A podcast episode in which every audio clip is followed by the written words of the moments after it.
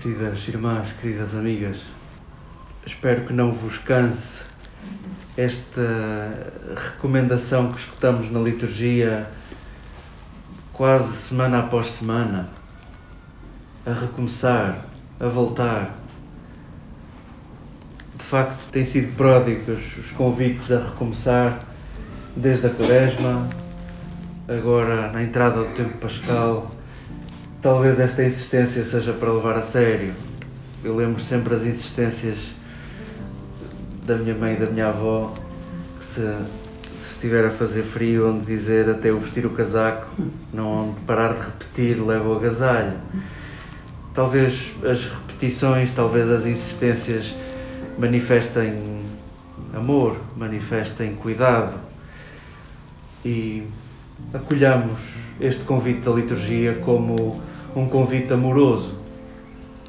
Recomeça, volta, não desistas de voltar, não desistas de recomeçar. É a primeira coisa que o evangelista Mateus quer colocar na boca de Jesus depois de morto. Não temais, voltai à Galileia.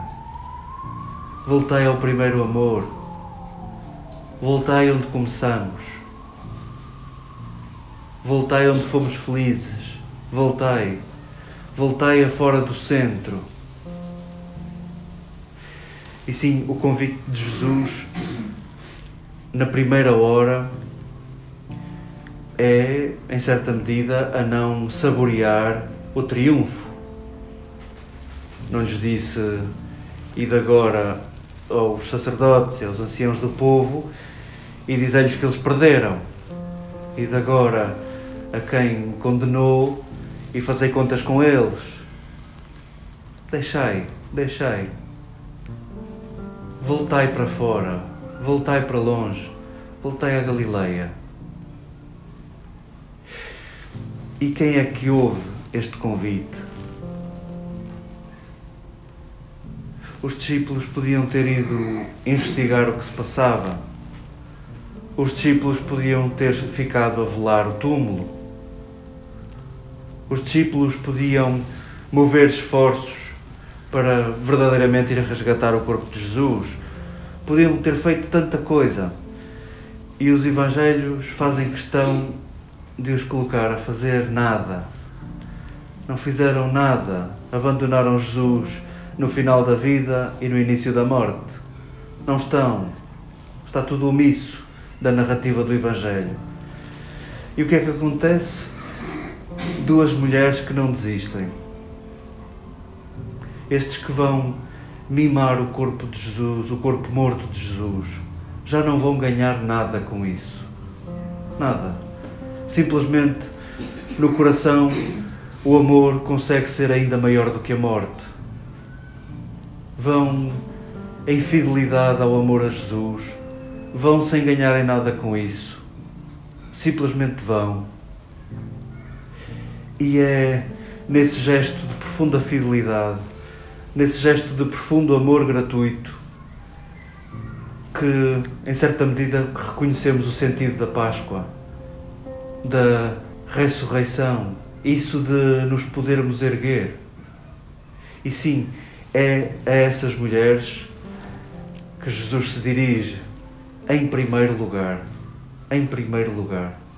Possa isto ser um programa para fazermos deste tempo pascal novo. queremos dizer esta frase ao coração. Nós verdadeiramente não ganhamos nada em sermos cristãos. Não ganhamos nada. E enquanto isto não ficar claro, o cristianismo será sempre uma espécie de negócio. Será sempre uma espécie de um ganho que eu procuro obter. Não ganhas nada, como estas duas mulheres não ganhavam nada. Iam gratuitamente, iam porque amavam. Possa esta vontade de despirmos o coração, possa esta nudez com que nos aproximamos de Jesus fazer saborear o sentido da Páscoa, de procurarmos uma religião que não seja triunfal, um cristianismo que não seja triunfal, um cristianismo que se importa em voltar ao princípio, em voltar a como era, em voltar ao tempo da Galileia onde Jesus se preocupava com os últimos.